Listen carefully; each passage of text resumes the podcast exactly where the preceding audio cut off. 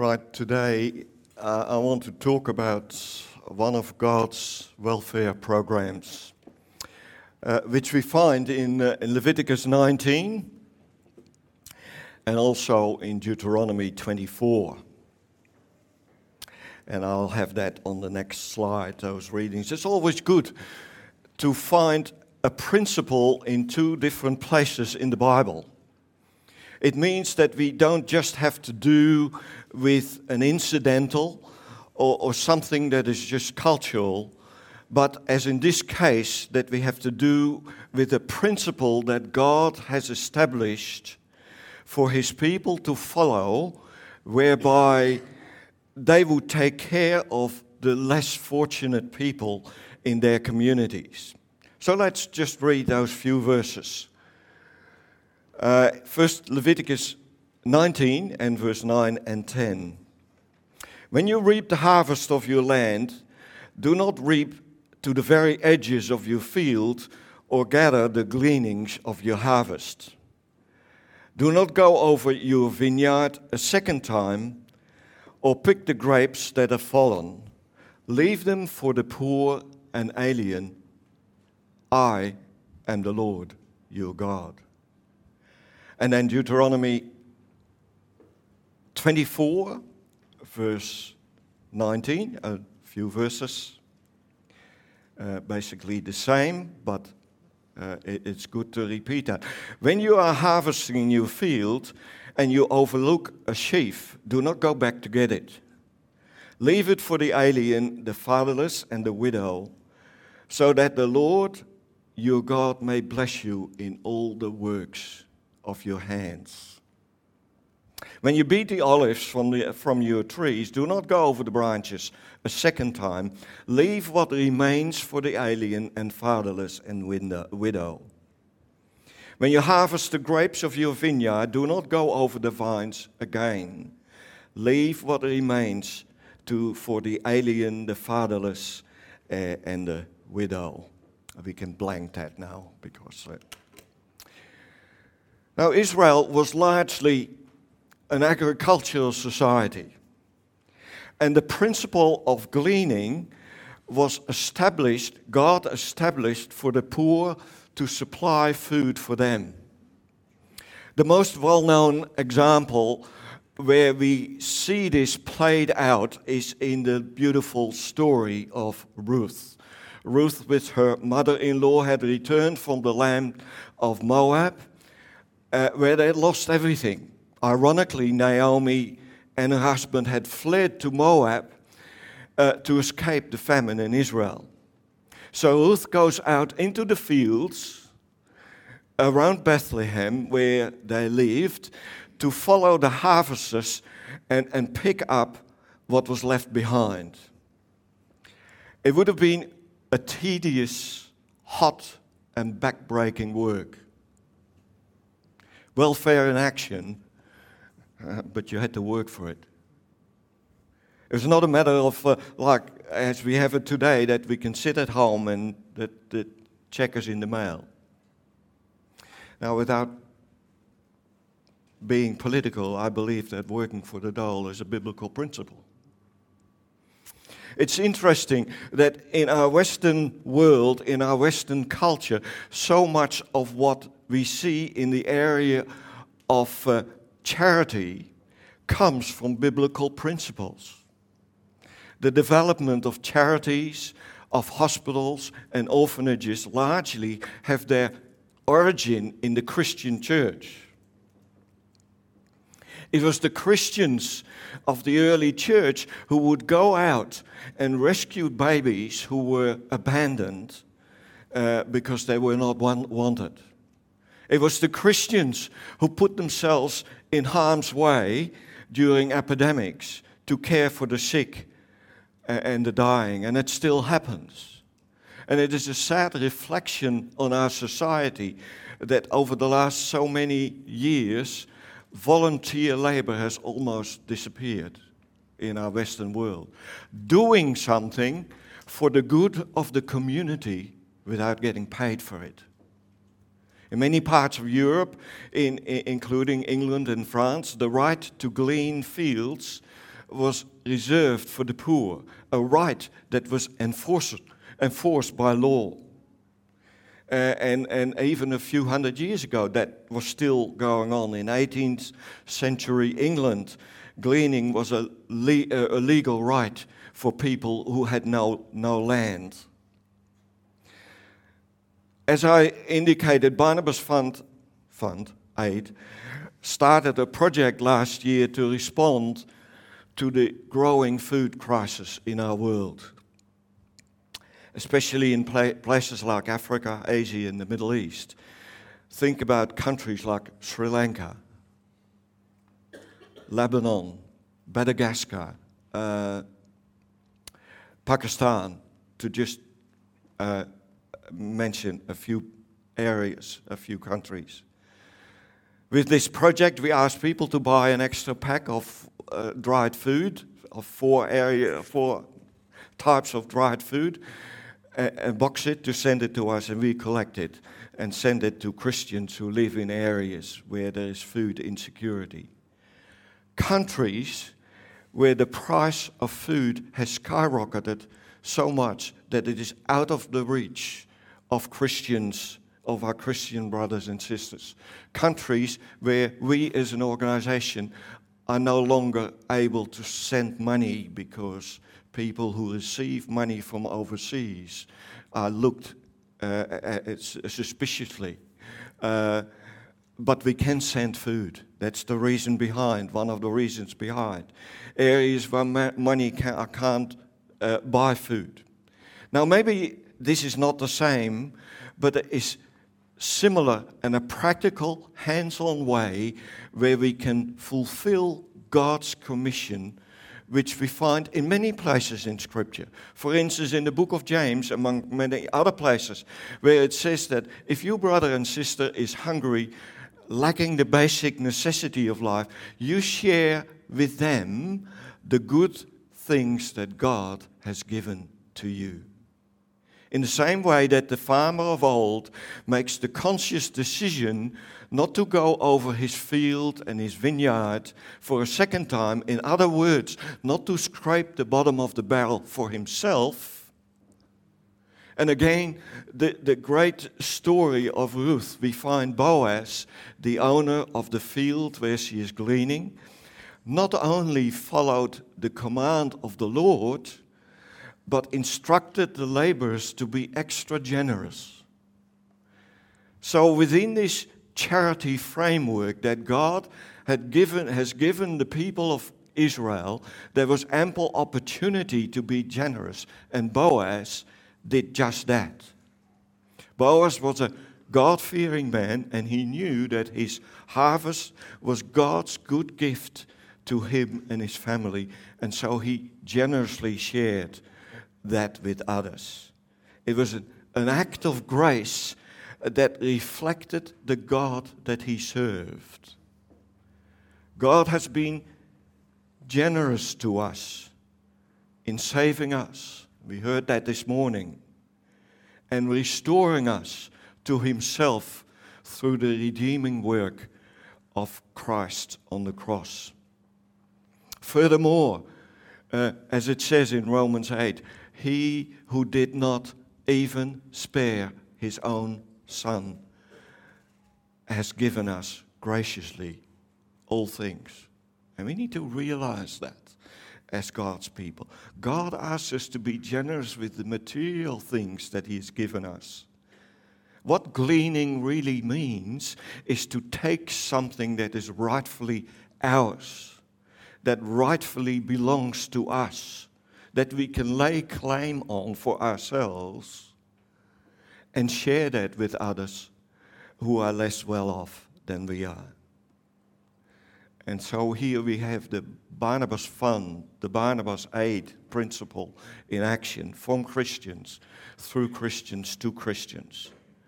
And Barnabas Aid uh, aims to be a, a channel of hope and aid between you and I and the persecuted church. Uh, in so many countries. In the same way as Barnabas in the early church, I think it was Acts 11, I think in the early church was instrumental to take the gifts from the church in Antioch uh, and, and take them to support the, the church in Jerusalem when, where there was a famine. And believe me, food is a major issue at the moment for a variety of reasons. The war in Ukraine is making existing food shortage much, much worse. Countries in Africa rely on a large percentage of their staple food from Russia and from Ukraine. Transport costs, we, we all complain when we go and get our petrol. Well, multiply that in the way of transport costs to get food to uh, countries that are not self sufficient. Uh, energy costs have risen enormously. Uh, we, we have found that we, we have been donated large amounts of, uh, of uh, food for Ukraine in the United States and Canada. Uh, all we had to do is transport it to Ukraine, which in itself was a, a large amount of money. So uh, Christians suffer disproportionately. Christians are often the last ones in the queue when it comes to welfare and food distribution. In many cases, food shortages and natural disasters are used as a tool to marginalize Christians. In some cultures, Christians are blamed for crop failures and droughts. Christians have been blamed for COVID in some countries. One of the main reasons that we believe that our mandate is in, as it is in Galatians 6, verse 10, to do good to all people. And very often, what we do for our Christian communities flows through to others as well.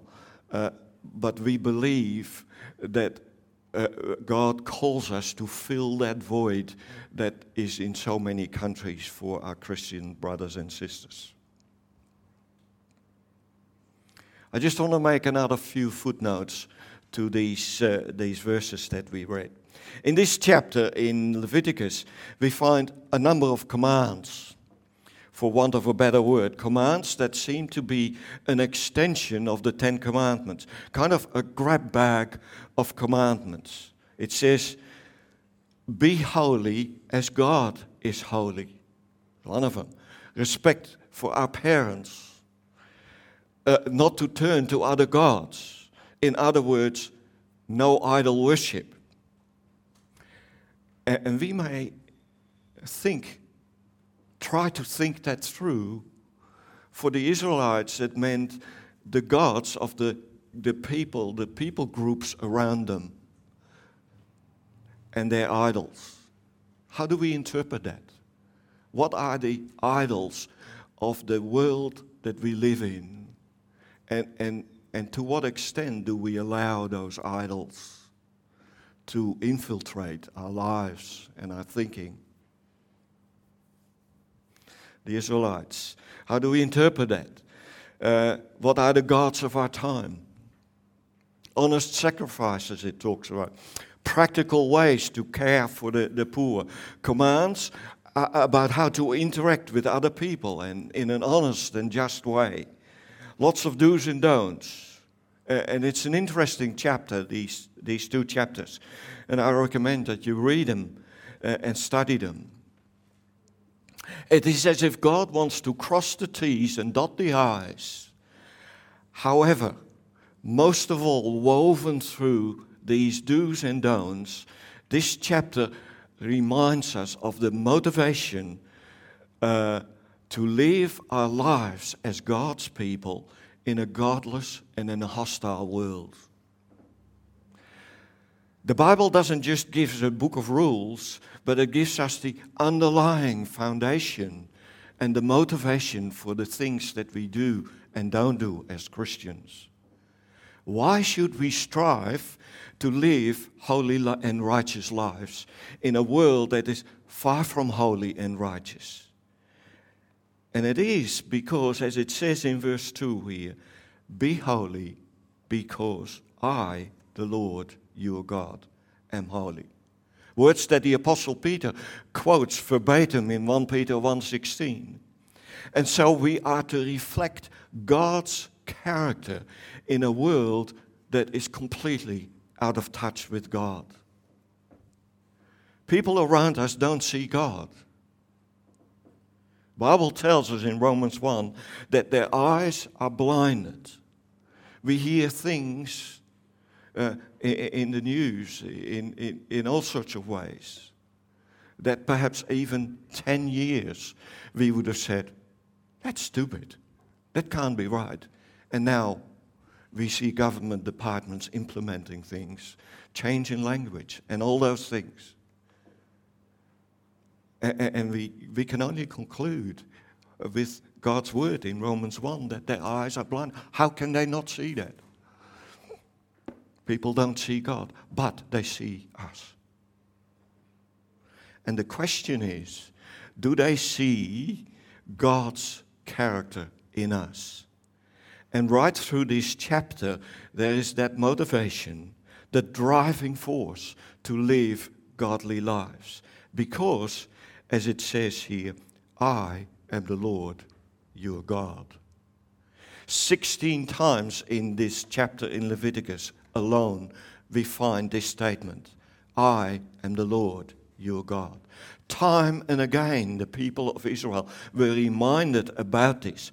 I am the Lord your God who rescued you from slavery in Egypt. And to remember who God is and what he has done for us now becomes the motivating, the motivation, and the motivating force uh, for the way we live, the way we do things whether it is gleaning or whether it's any other way that we live uh, in our world or in any way that we get involved in God's kingdom. Does that make sense? How important it is for us to remember who God is and what He has done for us. That's why we're here. That's why we meet as God's people together. That's why we share communion. And then we go out from here and then we live godly lives to honor Him and to reflect His character. So, this chapter teaches us how to relate to our God, but equally important, how to relate to others. When you go to Deuteronomy 6, it says, uh, Uh, it, it starts in the opening statement Love the Lord your God with all your heart and with all your soul and with all your strength. Words that we, we know very well. I even mentioned that this morning. The same words that Jesus used when he was asked the question about what is the greatest command. That same passage in Deuteronomy says, These commandments I give to you today, they are to be where? in your heart. Of course, they need to be in our heads too. We need to know the Word of God. That's important. But it is only when God's Word is in our hearts that it becomes the motivating force in our lives. And when we go back to Leviticus 19 and in verse 18, it gives us that second command that Jesus referred to, and that is to love our neighbor as ourselves. Love your neighbor as yourself. Again, I am the Lord. One flows out of the other. And again, there's the connection. The Apostle Paul says it well. Uh, the Apostle John says it well in 1 John 4:19. We love because he first loved us. We are generous as Boaz was because God has been and still is generous to us. Another thing that we can learn from this passage is that God wants us to be His co workers. God wants to work through people like you and me. You know, take the example again of the farmer. You know, he could see, he could say, "This is my my field. This is my crop. I have worked all year hard for this. Why should I share this with anybody else?" Not so long ago, the welfare, welfare was in the purview of the church, where, in my view, it should be. It was the Christian church that set up welfare agencies because nobody else did. Hospitals and orphanages, and some still exist. It makes the Christian church unique among other religions. However, most of our welfare now has been handed to the state. And I believe that the church has lost the vision and the blessing and the joy of being God's co workers. God has meant us to be stewards of all the things that He has trusted over, uh, entrusted to us. All the things, whether it applies to our personal lives, our resources, our gifts, our time. And God blesses us in the process. I am the Lord your God, it says here. And I want to just close with reading two of those verses again. And it would just wrap that up uh, in, uh, in just those two verses, to just bring that to your mind again. Verse 18 in Deuteronomy 24, it says, Remember that you were slaves in Egypt, and the Lord your God redeemed you from there. This is why I command you to do this. When you are harvesting your field and you overlook a sheaf, do not go back to it. Leave it for the alien, the fatherless, and the widow. And here's the promise so that the Lord your God may bless you in all the works of your hands. Let's pray, shall we? Father, we do thank you for your word. And Father, we thank you how it applies to all of life and how it applies not just on Sunday morning, but also to the rough and tumble that so often is our daily lives in a world, Lord, that's turned away and turning away from you. And Father, we pray and we humbly ask for your grace and your enabling to live our lives to your honor, to be a reflection of who you are uh, in this world.